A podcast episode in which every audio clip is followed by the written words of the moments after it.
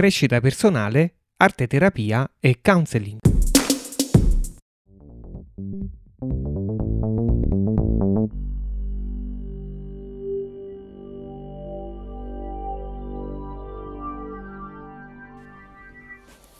Eccoci, benvenuti, bentrovati tutti ascoltatori. Oggi tratteremo un tema molto importante, fa riferimento al modo in cui lavorare in armonia con i colleghi. Almeno proviamo a fare qualche proposta. Eh, insomma, certo, sicuramente tante no? sono le dinamiche che lungo il corso della nostra vita professionale eh, si scatenano dentro di noi. Sicuramente molte le scardiniamo e eh, tante altre le alimentiamo. Siamo complici consapevoli oppure inconsapevoli di progetti purtroppo a volte anche distruttivi. Alcuni momenti vittime, altre carnefici. In ogni caso, probabilmente lontani da una qualsivoglia relazione armonica dentro e fuori di noi. Vi racconto un attimo quella che è la mia esperienza. E ehm, sono un'imprenditrice da oltre vent'anni presente sul, sul mercato e quindi da oltre vent'anni gestisco risorse umane. Risorse umane che rappresentano, senza certamente sottrarre valore a tutti quegli elementi di patrimonio, no? di utili, fatturato eh, e via dicendo, sicuramente rappresentano il più grande patrimonio aziendale. Eh, sono gli esseri umani, sono le risorse umane a fare la storia dell'azienda sia in termini di resilienza, beh, insomma, se pensiamo a questo periodo più che mai ce ne vuole veramente tanta, che in termini di, di fiducia incrollabile sul percorso da fare e in termini di gratitudine per ciò che insieme chiaramente si è realizzato. E in questo periodo è fondamentale un elemento, essere permeabili al cambiamento, quindi saper leggere il tempo nel quale ci ritroviamo a vivere. Volendo fare un approfondimento ancora sulle risorse umane, possiamo dire che queste sicuramente incrementano il valore aziendale, anche in termini di capacità di ricerca, di nuove soluzioni possibili e di relazioni che se vogliamo possono essere anche armoniche tra loro, no? Eh, insomma, è importante la condivisione, la collaborazione, ma come? Eh, sicuramente con una, modalità costruttiva, eh, con saggezza in virtù del progetto corale e aziendale cui tutte fanno parte. E quindi possiamo dire che l'esperienza continua della gratificazione reciproca poi rende possibile la formazione della gratitudine a un livello profondo. Insomma, è importante avere risorse umane capaci di rinnovare quotidianamente la decisione di essere fedeli a se stessi, essere connessi autenticamente al progetto saper aggiustare gli squilibri e imparare a comunicare in modo consapevole e umile. Adesso vediamo cosa succede quando arrivano nuovi arrivi all'interno dell'azienda, quindi nuovi arrivi prevedono cosa? Sicuramente nuovi equilibri. Non è affatto facile stare in equilibrio. Spesso, sempre ritornando insomma a quella che è la mia esperienza di imprenditrice, mi è capitato di notare che più si è bravi, capaci, efficienti, prestanti e soprattutto desiderosi di crescita, che per l'imprenditore, per l'azienda sono elementi straordinari, fondamentali, e quindi desiderosi di crescere senza pensare di morire di mancanza di speranza dietro la propria scrivania, eh, e più le difficoltà con i colleghi, strano a dirsi, aumentano, poiché lotte, giochi di potere, paura, arroganza e quindi sono elementi che saltano in aria come tappi di champagne e chi prendono prendono. L'arrivo di un, di un collega, di una collega in qualche modo eh, abbiamo visto che destabilizza il gruppo. E perché? Perché cambia un equilibrio, un equilibrio che si è formato nel tempo e quindi un equilibrio che nel tempo è da rigenerare Facciamo un, un, passaggio su un piano simbolico, no? Aiutiamoci con una bella metafora, quindi in, proviamo a immaginare l'entrata in un nuovo luogo di lavoro come l'arrivo nell'utero materno. e quindi ci domanderemo come sarà questo utero? Che ambiente troverò? Eh, in fondo quel lavoro lo abbiamo scelto noi, no? Sarà un luogo caldo e accogliente oppure sarà un luogo freddo e pungente? E ancora, io quali decisioni prenderò? Beh, salvo diversa affrettata decisione, e sarà certamente no, l'utero e quindi l'ambiente nel quale cresceremo e che ci fornirà nutrimento e che sicuramente da qualche parte ci condurrà. In ogni caso, al di là di tutto, ci offrirà una grande opportunità, no? quella di sperimentare la vita, perché così come nell'ambiente intrauterino, anche l'ambiente di lavoro è un ambiente di apprendimento, di esperienza e di emozioni.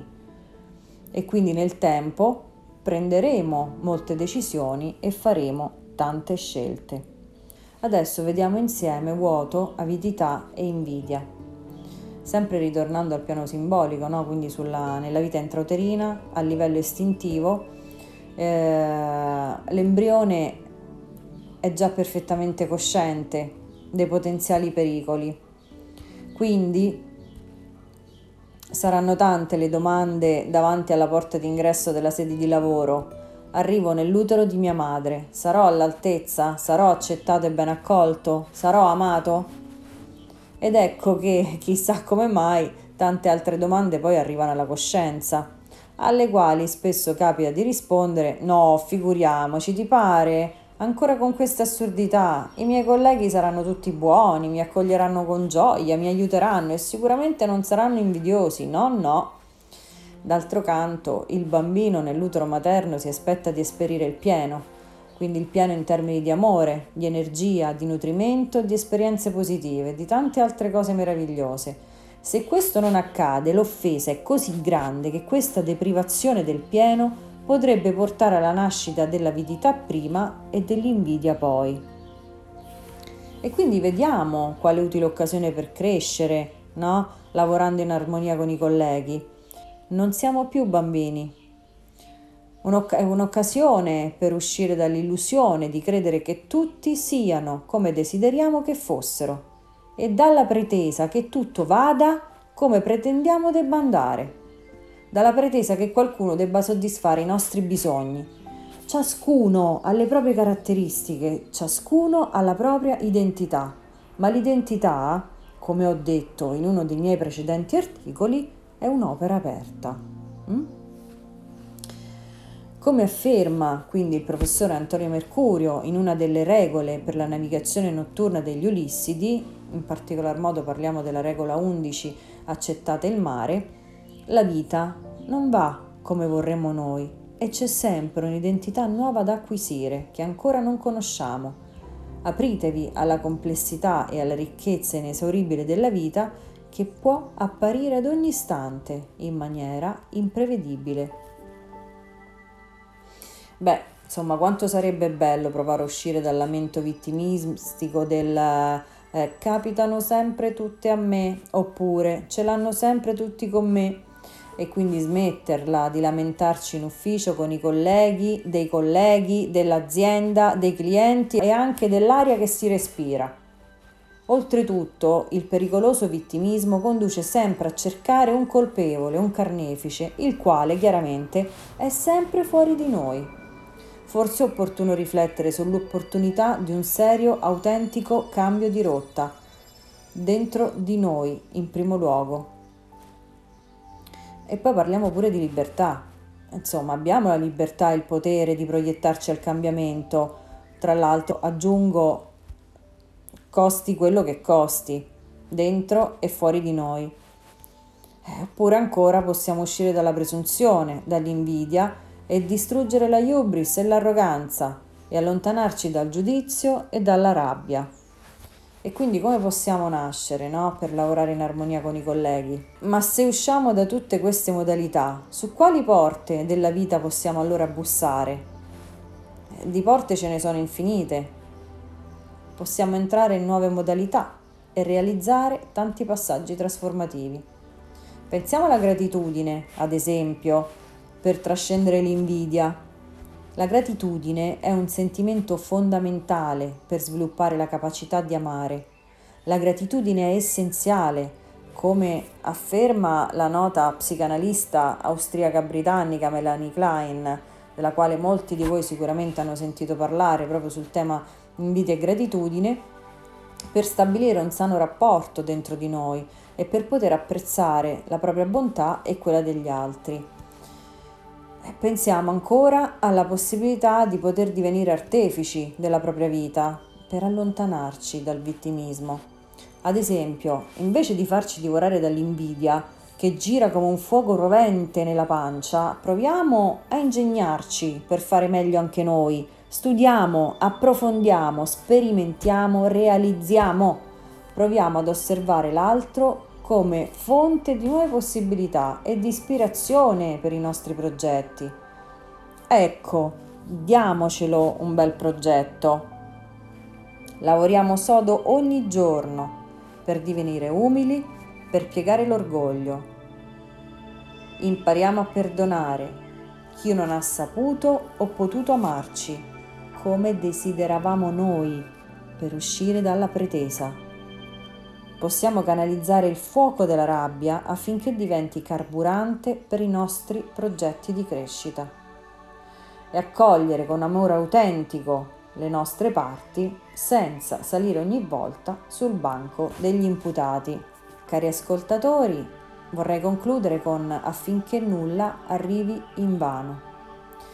Ciascuno ha il proprio progetto esistenziale, ciascuno ha le proprie caratteristiche e le dinamiche che scatenano distruttività, ahimè, sono proprio dietro l'angolo, a cominciare dal nostro mondo interiore ed è proprio da qui che bisogna partire, da noi, perché l'altro, con le sue dinamiche, ci fa solo, che non è affatto poco, da specchio.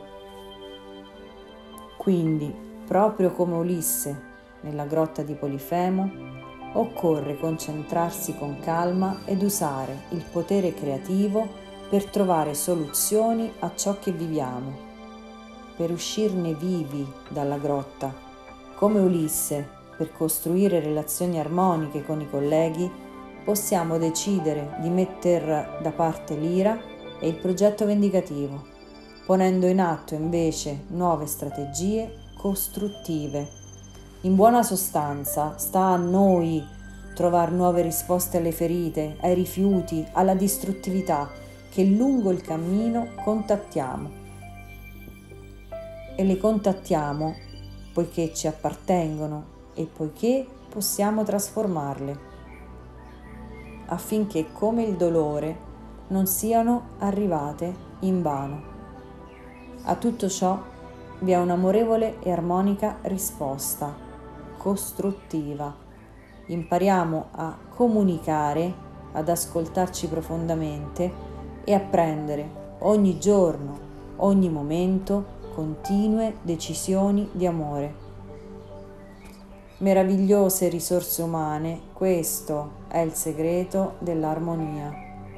Cari ascoltatori, spero vi sia piaciuto questo approfondimento, vi sono grata per, per l'ascolto, per esserci stati e ci vediamo prossimamente con un altro audio articolo.